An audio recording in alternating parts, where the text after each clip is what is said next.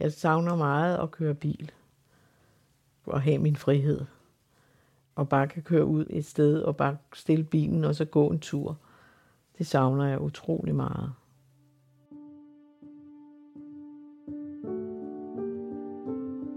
At miste synet, både helt eller delvist, er nok både tumultarisk og livsændrende for de fleste. Og det sker for flere, end man lige skulle tro. Ifølge Instituttet for Blinde og Svagsynede mister 3-4 danskere hver dag synet i en sådan grad, at de bliver betegnet som blinde eller svagsynede. Det er lidt usikkert præcis hvor mange, der har et synshandicap. Men det anslås at være tilfældet for ca. 65.000 mennesker. Derfor har vi lavet seks små fortællinger fra mennesker, der har oplevet, hvad et synstab egentlig betyder. Der vil være historier om mod, tab, sejre og nederlag. Men først og fremmest styrke og viljen til det gode liv.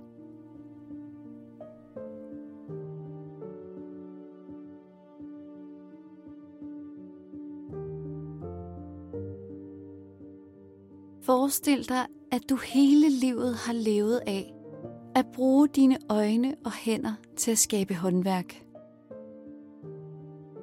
At du har syet og broderet for dine venner og været den med praktisk sans. Men at det pludselig ikke er muligt længere. Sådan har det været for Mette, der har skulle genfinde sin plads i livet og lære at holde de ting, der stadig giver livskvalitet.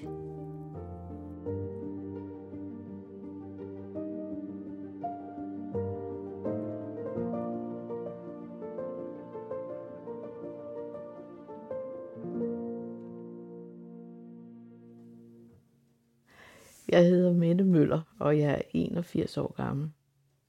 Jeg har cirka 10 procent tilbage. Altså ligesom, ligesom når man ser i en køkkenrulle, eller sådan tynd tunnelsyn, ikke? Og jeg kan ikke se noget ude i siderne. Og, og så er alt er sløret. Der er ikke noget, der er skarpt.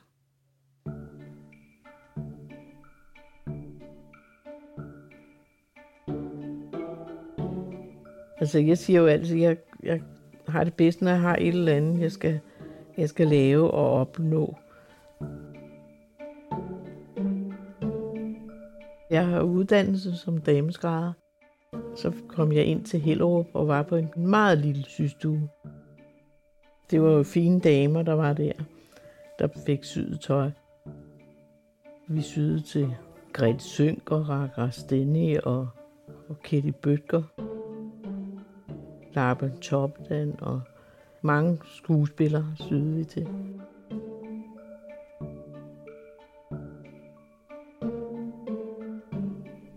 Så blev jeg gift, og så flyttede vi til København. Og så da jeg fik min datter, så kom hun hjem med ting, jeg kunne sy derhjemme. Så jeg har faktisk aldrig prøvet at rigtig være hjemmegående. Og så på et tidspunkt blev hun syg inde på den sygestue, jeg var på. Og der var en hel del tøj, der skulle laves færdigt. Så lavede vi min stue om til sygestue, og så kom de og prøvede hos mig, de der damer. Og så fik vi syet det færdigt, alle de ting, der manglede.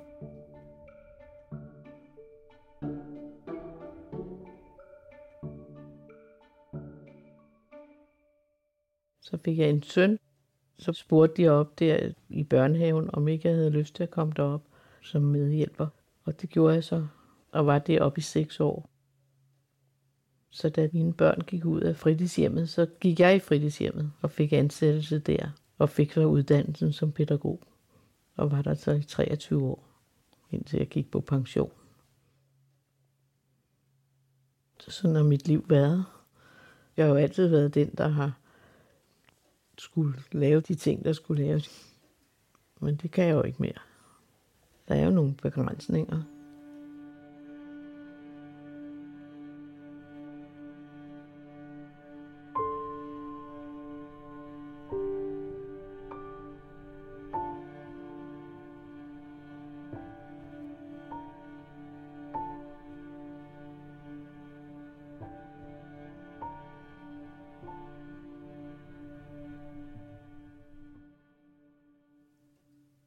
Det var i 2003, at det blev opdaget. Jeg havde haft en blodprop, og så så jeg sådan mærkelige flimmer for øjnene. Og så gik jeg til øjenlægen, og så fik jeg, så sagde han, at ham øjenlægen, at han ville sende mig videre til Hillerød, fordi de havde nogle bedre maskiner. Og han sagde ikke noget om, hvad det var. Og jeg blev lidt irriteret på ham, fordi jeg synes det var for dårligt. Han ikke sagde, hvorfor jeg skulle derop. Og så kom jeg videre til Glostrup, og blev undersøgt på alle mulige måder, med alle mulige maskiner. Og så senere, så kom jeg også ud på Kennedy Center. Det er der, der, der forsker i arvelige sygdomme. Så der ligger jeg så ude, og, så de kan finde ud af, hvad det er.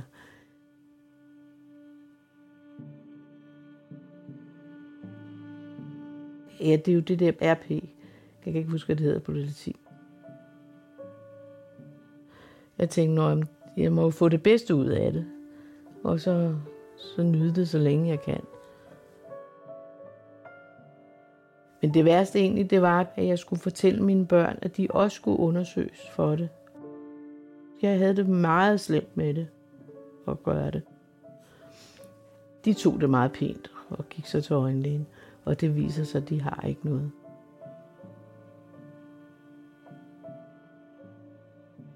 Men så blev det jo værre og værre, og det begyndte også med, at jeg ikke kunne se om natten, når vi skulle køre hjem, når vi havde været til fest og sådan noget.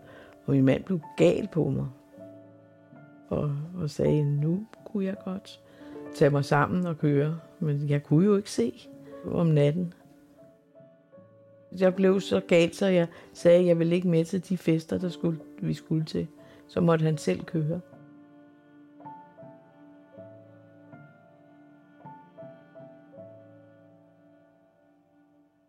På et tidspunkt, så kom jeg til øjenlægen, og så sagde, han, sagde hun til mig, at nu måtte jeg altså ikke køre bil. Og det var det værste, der kunne ske for mig, at jeg ikke kunne køre bil. Det, det havde jeg det frygteligt med. Jamen, så var jeg jo afhængig af andre mennesker. Og hele tiden skulle spørge, om de ville køre mig og sådan noget. Og jeg var jo vant til at køre med folk. Når vi skulle noget, så var det mig, der kørte. Og min mand, han, han blev også meget ked af det, og, og synes også, det var frygteligt, at jeg ikke kunne noget.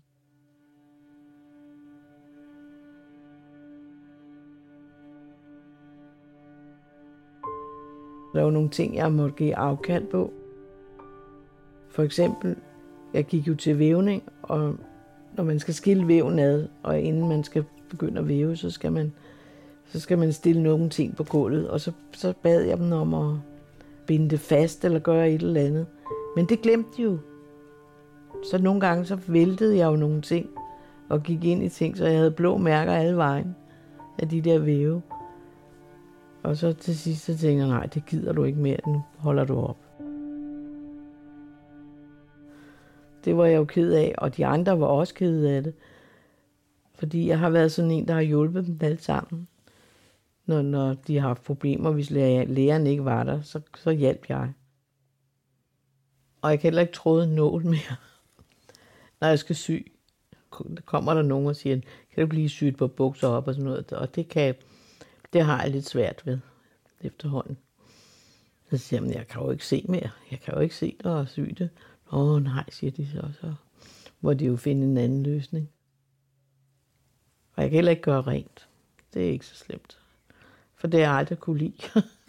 så, det ligger jo ikke mærke til, at der er beskidt. Men så har jeg mine børn til at komme og hjælpe mig egentlig tror jeg, hvis nu der havde kommet sådan bang, at jeg ikke kunne se, så har det nok været værre. Men vil det komme gradvist, så er det ligesom om, man ikke selv lægger mærke til det. På en eller anden måde. Det kommer bare gradvist.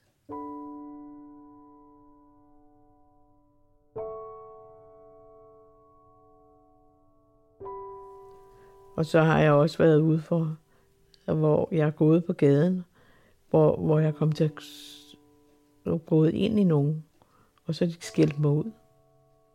Jeg siger bare undskyld. jeg, jeg så jeg ikke, sagde jeg bare. Og det var lidt ubehageligt.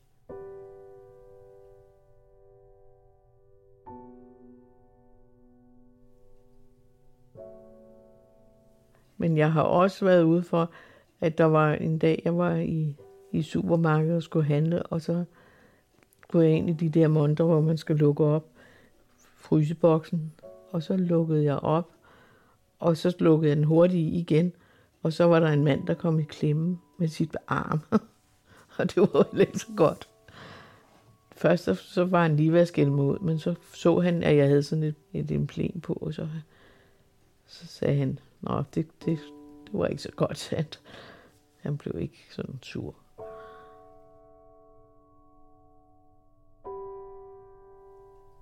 Forleden dag, der vi var inde i Kvickly og handle, og så siger min mand til mig, at han ville gå. Altså for mig lød det ligesom om, han sagde, at han gik ud i bilen. Men det var ikke det, han sagde. Han sagde, at han gik hen til vinen. Og så var han bare væk. Og så kunne jeg ikke finde ham. Og så blev jeg simpelthen så ked af det, så jeg var lige ved at smide det hele og gå. For jeg kunne heller ikke, det jeg havde købt, det kunne jeg ikke betale, fordi jeg havde slet ikke fået min bog med ind, så jeg kunne betale noget. Så snakker vi om det bagefter. Og så siger han, at det, det var jo ikke sådan, jeg skulle bare hente vinen, sagde han så. Så sagde han, for mig lød det ligesom, du skulle hente bilen. Så var jeg helt ude af den. Så der skal ikke så meget til, før jeg bliver hyldet ud af den. Det er jo, fordi jeg ikke kan de samme ting, som jeg kunne før. Det er mest, hvis jeg er lidt halsret, og så, øh, så går jeg alting mig på. Og så bliver jeg sådan meget ked af det, så kan jeg godt blive sådan falde helt hen. Men så må jeg, så må jeg jo sige til mig selv, det er noget pjat.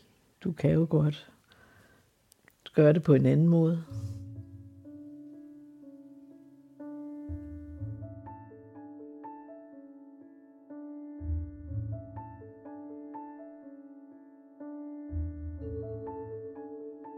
I 87, der fik jeg konstateret brystkræft og fik fjernet mit ene bryst. Der var jeg på et kursus, hvor man lærte at vende tingene positivt. Og det er nok det, jeg bruger meget i dag også. Og, og til at vende tingene positivt. Er, men i dag, der kommer det bare naturligt, at jeg gør det, fordi jeg har vendet mig så meget til det at gøre det. Der hed det så, at man skulle ikke man skulle ikke opgive en ting, før at den var vendt til positivt. Og det er en god ting at have. Det har jeg brugt utrolig meget. Men det kræver også, nogle gange kræver det også lang tid, før den bliver positiv. En ting, man er meget ked af, at man ikke kan mere, og så man siger, det skal lykkes på en eller anden måde. Og så må man finde på en anden måde at gøre det på. Det kan man bruge i alting. Også med en væv. Så kan man også bruge det.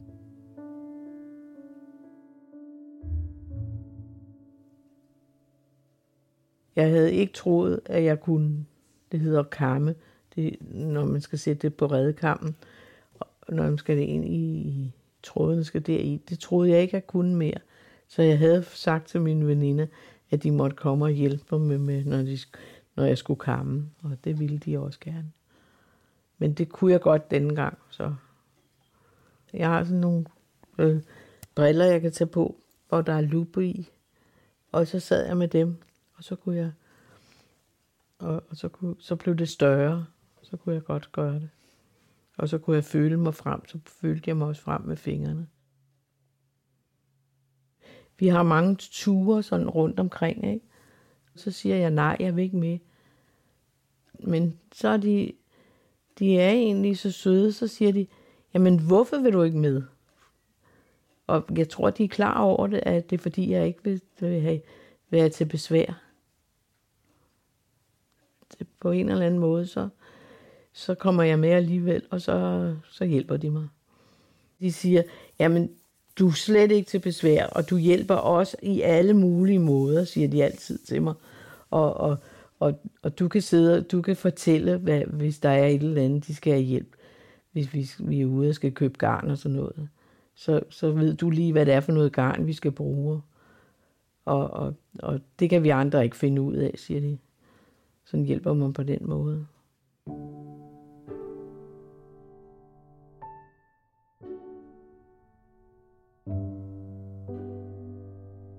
Selvom man bliver blind, så kan man godt lave mange ting.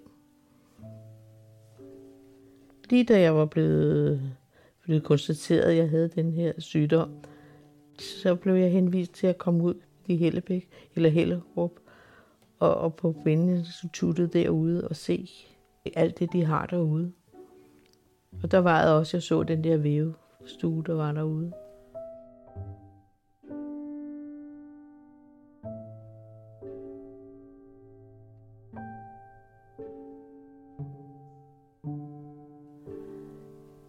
Også været over på det der fuglesangcenter øh, på, på sommerferie to gange.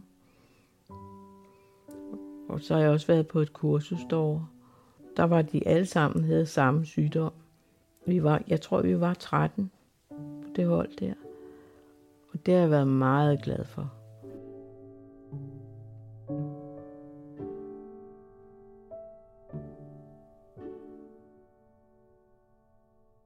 Da jeg tog over, jeg skulle på det kursus, der tog jeg toget.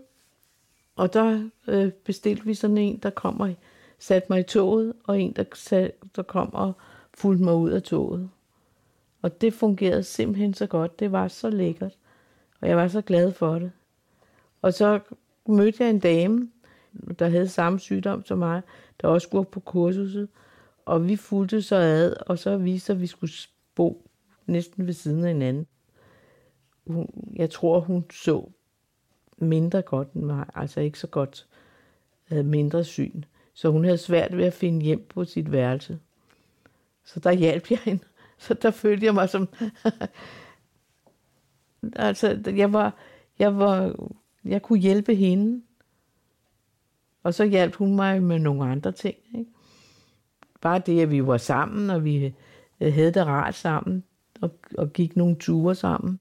Det var en god ting.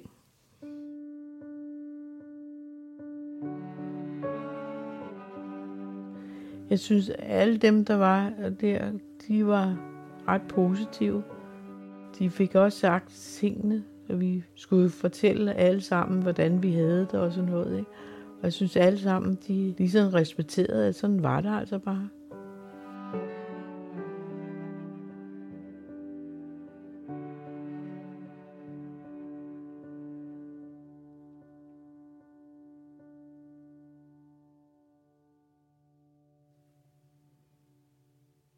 Altså nu, jeg, jeg sidder jo og strikker meget, og så hører jeg bøger. De bøger, de, altså dem kan man simpelthen ikke undvære, synes jeg. At man har dem, og kan, når man synes, at det hele det er lidt, så, så kommer man hen i, ligesom om man kommer hen i en helt anden verden, ikke? og lytter bare på dem. Og så går jeg også ture nu har jeg grænset mig ind til at kun gå rundt om øen her, hvis jeg går alene. Og så har jeg nogle veninder, der kommer og går med mig. Fordi at, at jeg ikke tør gå ud, hvor, hvor der er så mange huller i vejen og sådan noget, og det er lidt svært ved at se. Og bange for at falde. Fordi jeg har også faldet meget. Fordi jeg ikke har set mig for at det har jeg ikke haft det godt med. Det har gjort vanvittigt ondt. Jeg har haft sår på, på ja, øh, skinnebenen og blevet behandlet for det så i flere måneder. Men jeg er gået ind i ting. Det er først nu, jeg er begyndt. Nu har jeg lige fået bevilget syv timer om måneden til en, der kan følge mig, gå med mig. Sådan en handicaphjælper. Det var faktisk gennem blindesamfundet, de sagde det. Der fik jeg at vide, hvad jeg kunne søge om, og, og hvad hjælp jeg kunne få, hjælpemidler jeg kunne få. Jeg har blandt andet fået her sådan en skærm, hvor jeg kan lægge det ned under, så jeg kan se, hvad der står, når jeg skal læse mine opskrifter, når jeg strikker. Og så har jeg fået en vægt, en køkkenvægt, der taler. Altså, det fungerer meget godt. Jeg kan godt finde ud af det, når, når jeg står med det stille og roligt. Men det er lidt svært. Jeg er ikke så teknisk minded. Så nogle gange så bliver jeg lidt sur på dem. De der apparater. Så har jeg jo min mand til at hjælpe mig med det. Han er jo flink til at hjælpe mig. Fordi det er mig, der laver mad her i huset. Jeg tror, jeg tilrettelægger det mere. Inden jeg begynder at, at lave tingene, så har jeg lavet, altså tilrettelagt det hele. Og sat det sådan i, ligesom i båse. Det skal jeg grøntsagerne ud, og, og så det ligger parat lige til at kunne komme på panden. Og det er alt sammen lige sådan til at komme på. Sådan så jeg ikke står og skal fare rundt alle vejen. Nu har jeg altid været vant til, at jeg skulle tilrettelægge tingene. Så det har nok ikke været så svært at lægge tingene i, i bestemte steder. Og det er jo også vigtigt, at, at det bliver lagt samme sted hele tiden. Ikke? Hvis min mand han har, han har taget et eller andet i, i skabet, og så har han ikke har lagt det tilbage, så, så bliver jeg gal på ham, fordi det, det bliver han nødt til. Jeg tror, han er blevet klar over det, så han gør det nu. Men det har han aldrig gjort før, for han var jo vant til, at jeg gik og ryddede op efter ham. Så han har også lært meget.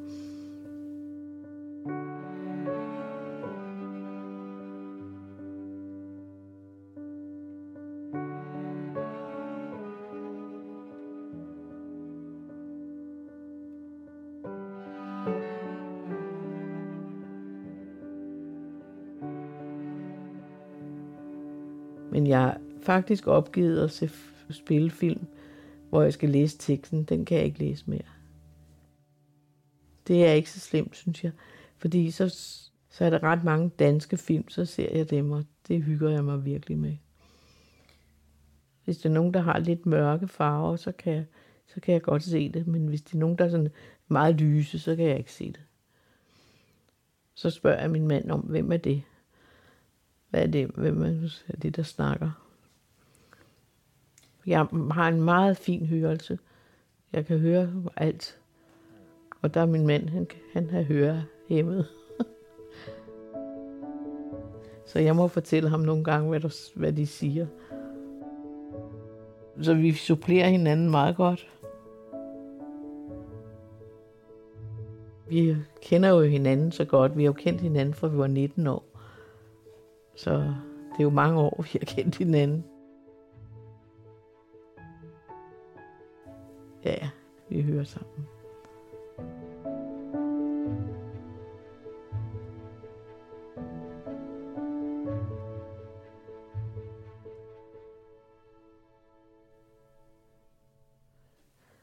Jeg tror, jeg er sådan en, der gør respekterer tingene, hvordan de er, og så må jeg jo gøre det bedste ud af det og finde nogle nye ting.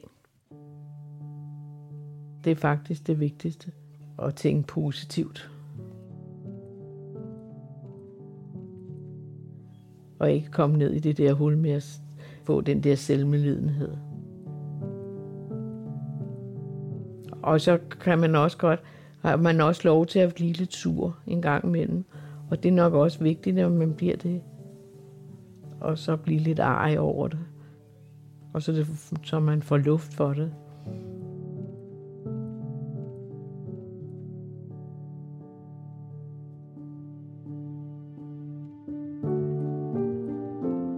Nyblind Hvad Nu er produceret af Dansk Blindesamfund. Afsnittet blev redigeret af Maja Zachariasen. Redaktionen bestod af Mikkel Løfgren Rod og mig, Sofie Mongård. Tak fordi du lyttede med.